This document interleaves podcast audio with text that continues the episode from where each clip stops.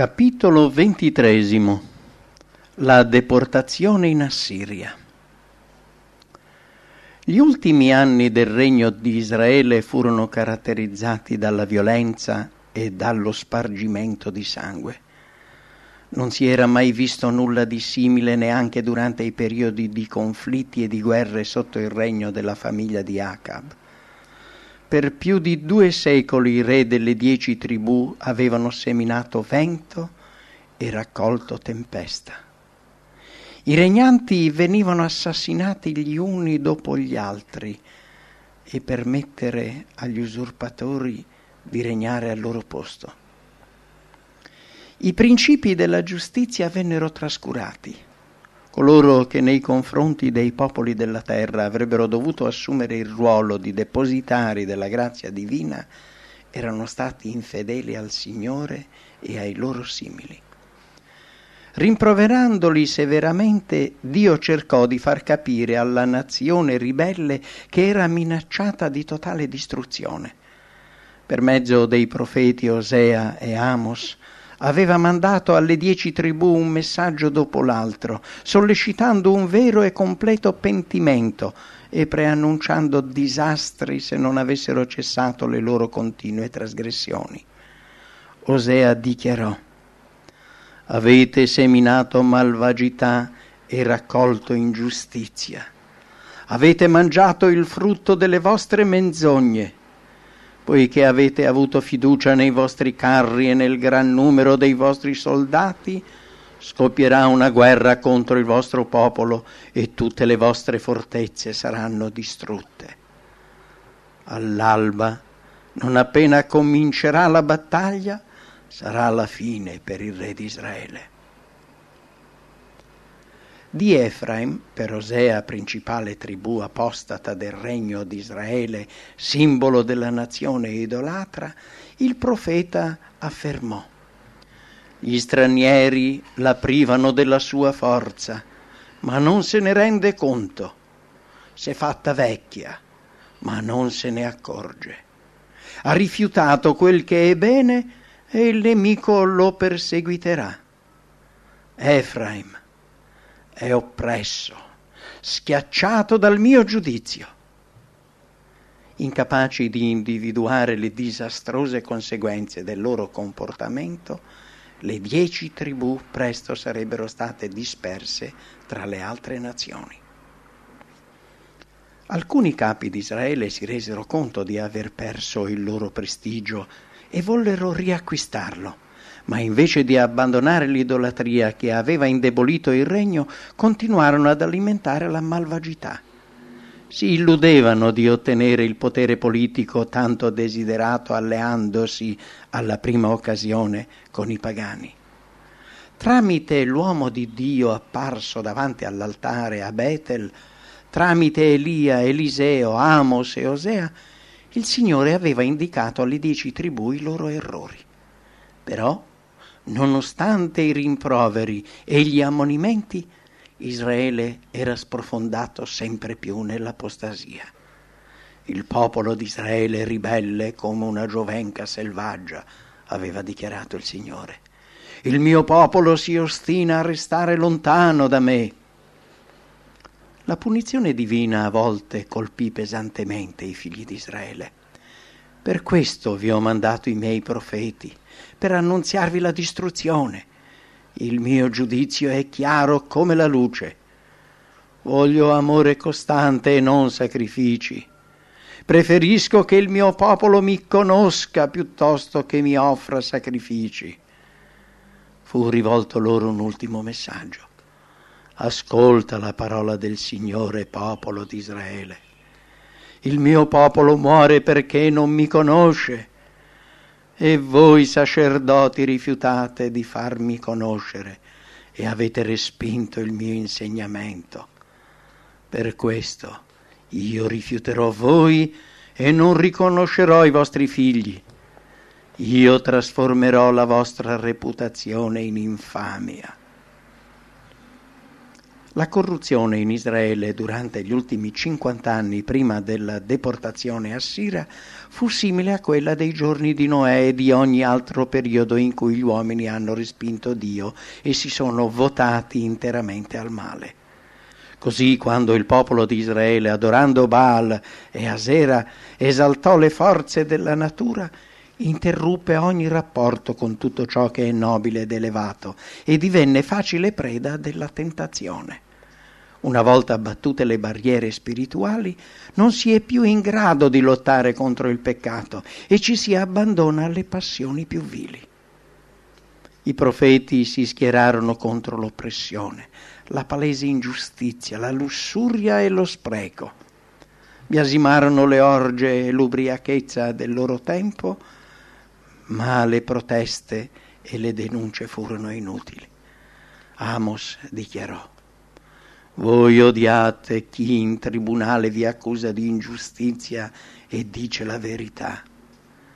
Voi tormentate l'uomo giusto, accettate ricompense illecite e impedite ai poveri di ottenere giustizia in tribunale. Queste furono alcune delle conseguenze dell'instaurazione del culto dei due vitelli d'oro da parte di Geroboamo. L'abbandono del vero culto portò all'introduzione di volgari forme di idolatria e alla fine quasi tutti gli abitanti del paese si lasciarono coinvolgere nelle forme di adorazione della natura. Dimenticando il loro creatore, gli israeliti piombarono nella corruzione. I profeti non smisero di schierarsi contro questi peccati e di esortare il popolo al bene. Ai trasgressori furono date molte opportunità di ravvedersi. Nei momenti più critici dell'apostasia il messaggio di Dio parlò di perdono e di speranza. Io voglio distruggerti, popolo di Israele. Nessuno potrà venirti in aiuto Dov'è ora il tuo re per salvarti nelle tue città? Il profeta esortò dicendo, venite, torniamo al Signore, egli ci ha feriti e ci curerà, egli ci ha colpiti e ci guarirà. In due o tre giorni ci ridarà la vita e la forza e noi vivremo davanti a Lui. Sforziamoci di conoscere il Signore la sua venuta è certa come l'aurora, come la pioggia di primavera che bagna la terra. A tutti coloro che avevano perso di vista il piano divino per la liberazione dei peccatori caduti in potere di Satana, il Signore offriva restaurazione e pace. Egli dichiarò, farò tornare da me il mio popolo, lo amerò con tutto il cuore. Ho allontanato da lui la mia ira sarò per Israele come la rugiada, egli fiorirà come un giglio e le sue radici saranno salde come quelle degli alberi del monte Libano. I suoi germogli si stenderanno e saranno belli come quelli dell'ulivo. La loro fragranza sarà come quella dei cedri del Libano. Tornerà a vivere sotto la mia protezione, coltiverà il grano, fiorirà come la vigna e sarà famoso come il vino del Libano. Il popolo di Israele non avrà più nulla a che fare con gli idoli. Risponderò alle sue preghiere e avrò cura di lui. Sarò come un cipresso sempre verde. Sono io che gli concedo raccolti abbondanti. Chi è saggio capisca queste cose. Chi è intelligente afferri il loro significato. Le vie del Signore sono diritte gli uomini giusti camminano in esse, mentre i peccatori inciampano e cadono. Dio insisteva sulle benedizioni riservate a coloro che lo cercavano. Cercate me se volete vivere, cercate di fare quel che è bene, non il male. La maggior parte di coloro che udirono questi inviti rifiutarono di beneficiarne. Le parole dei messaggeri di Dio erano talmente in contrasto con i desideri malvagi degli idolatri che il sacerdote di Bethel fece sapere al sovrano di Israele Amos è qui nel regno di Israele congiura contro di te. La gente non sopporta più i suoi discorsi.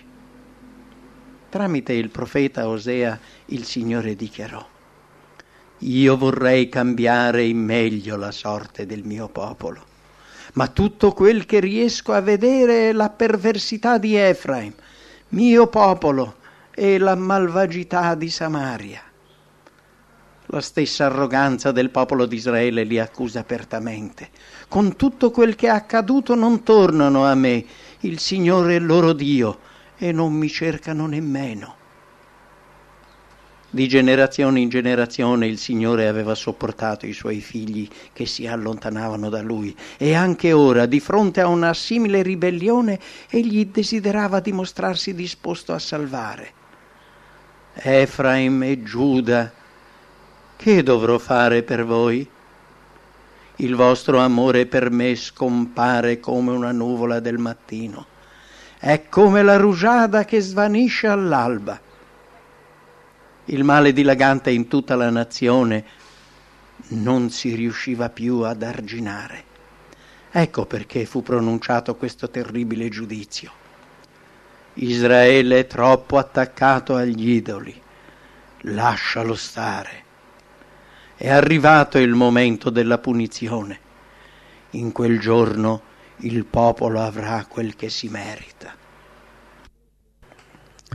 Le dieci tribù di Israele stavano per raccogliere il frutto dell'apostasia che si era concretizzata con la costruzione di strani altari a Betel e a Dan il messaggio di Dio rivolto a loro fu Io ripudio il vitello venerato dalla gente di Samaria. Sono furioso contro il mio popolo, fino a quando non rinunzierà alla sua idolatria. Un artigiano di Israele ha fatto quell'idolo che non è un Dio. Il vitello d'oro venerato dalla gente di Samaria sarà fatto a pezzi gli abitanti di Samaria trepidano per il vitello di Betaven. Ne fa lutto il suo popolo e i suoi sacerdoti ne fanno lamento, perché la sua gloria sta per andarsene. Sarà portato anch'esso in Assiria come offerta al gran re. Efraim ne avrà vergogna, Israele arrossirà del suo consiglio.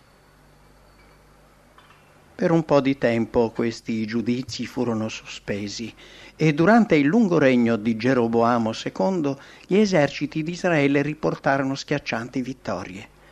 Però questo periodo di apparente prosperità non portò alcun mutamento nei cuori degli israeliti impenitenti e alla fine fu decretato. Geroboamo morirà in battaglia e la popolazione di Israele sarà deportata lontano dalla sua patria.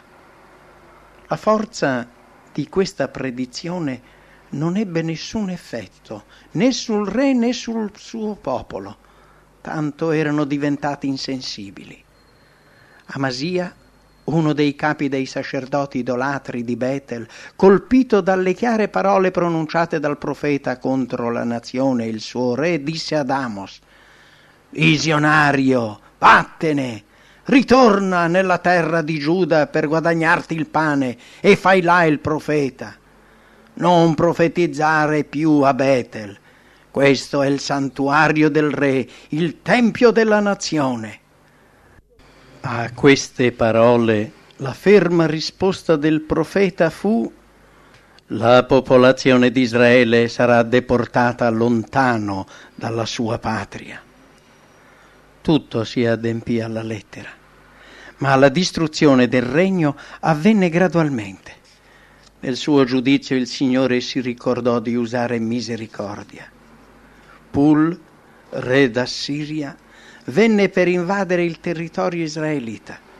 Allora Menachem, per ottenere il suo appoggio e rafforzare così il suo potere regale, gli diede 35 tonnellate d'argento. Menachem se le procurò obbligando tutti i benestanti di Israele a dare ognuno 50 pezzi d'argento per il re d'Assiria. Gli assiri, dopo aver umiliato le dieci tribù, rientrarono per un certo periodo di tempo nel loro paese.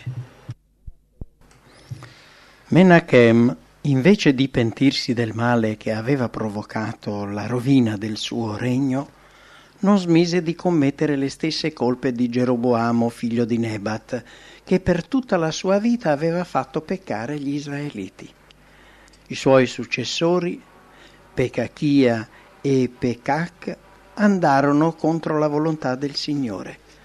Durante il regno di Pecac, Tiglat-Pileser, re d'Assiria, venne a occupare il territorio di Galad e la Galilea, cioè tutta la regione di Neftali. La tribù di Ruben, quella di Gad e metà della tribù di Manasse, con altri abitanti del territorio di Galad, furono dispersi fra i pagani in terre molto lontane dalla Palestina. Dopo questa terribile esperienza, il regno del nord non si riprese più. I pochi rimasti conservarono le strutture del governo, ma non esercitarono più nessun potere. Soltanto un altro re sarebbe succeduto a Pekach, il re Osea, ma il regno di Israele sarebbe stato ben presto spazzato via per sempre. Però in quel tempo di crisi Dio dimostrò la sua misericordia e offrì al popolo un'altra opportunità di abbandonare l'idolatria. Il terzo anno del regno di Osea, il buon re Ezechia cominciò a regnare in Giuda e provvide subito a indire importanti riforme nel servizio del Tempio di Gerusalemme fu organizzata una solenne celebrazione della Pasqua, alla quale furono invitate non solo le tribù di Giuda e di Beniamino, per le quali Ezechia era stato unto re, ma anche tutte le tribù del nord. Fu proclamato un bando per tutto Israele, da Beersheba fino a Dan, perché la gente venisse a Gerusalemme a celebrare la festa così come era scritto nella legge. Partirono messaggeri per le località di tutto il territorio di Israele e di Giuda. Avevano le lettere firmate dal re e dalle autorità. Per ordine del re, dappertutto facevano questo discorso agli israeliti del nord. Ritornate al Signore Dio di Abramo, di Isacco e di Giacobbe, e Dio ritornerà a voi. Non ostinatevi come fecero i vostri padri, Fate un passo verso il Signore, venite nel suo tempio che egli ha consacrato per sempre. Ubbidite al Signore vostro Dio ed egli non sarà più contro di voi.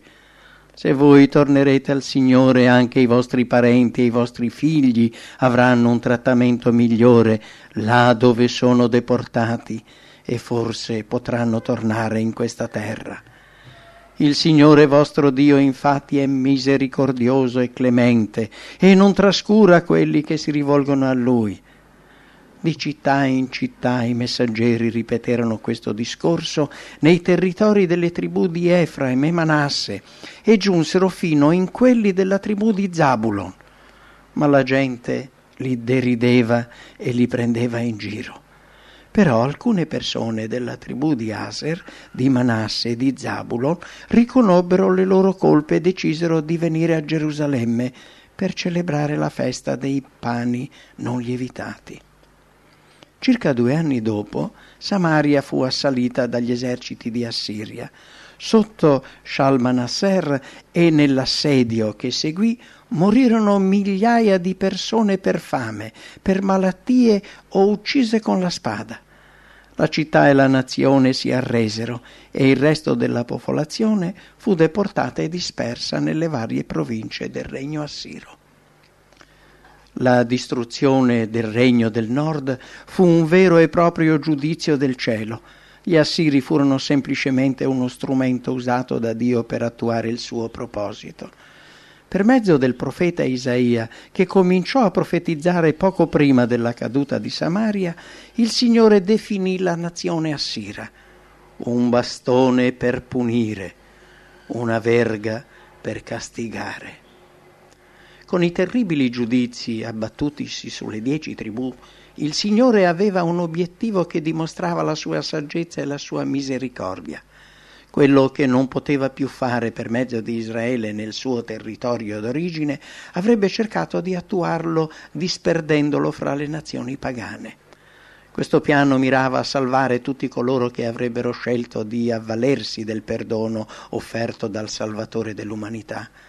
Nelle afflizioni che avevano colpito il popolo di Israele, Dio avrebbe rivelato la sua gloria a tutte le nazioni della terra.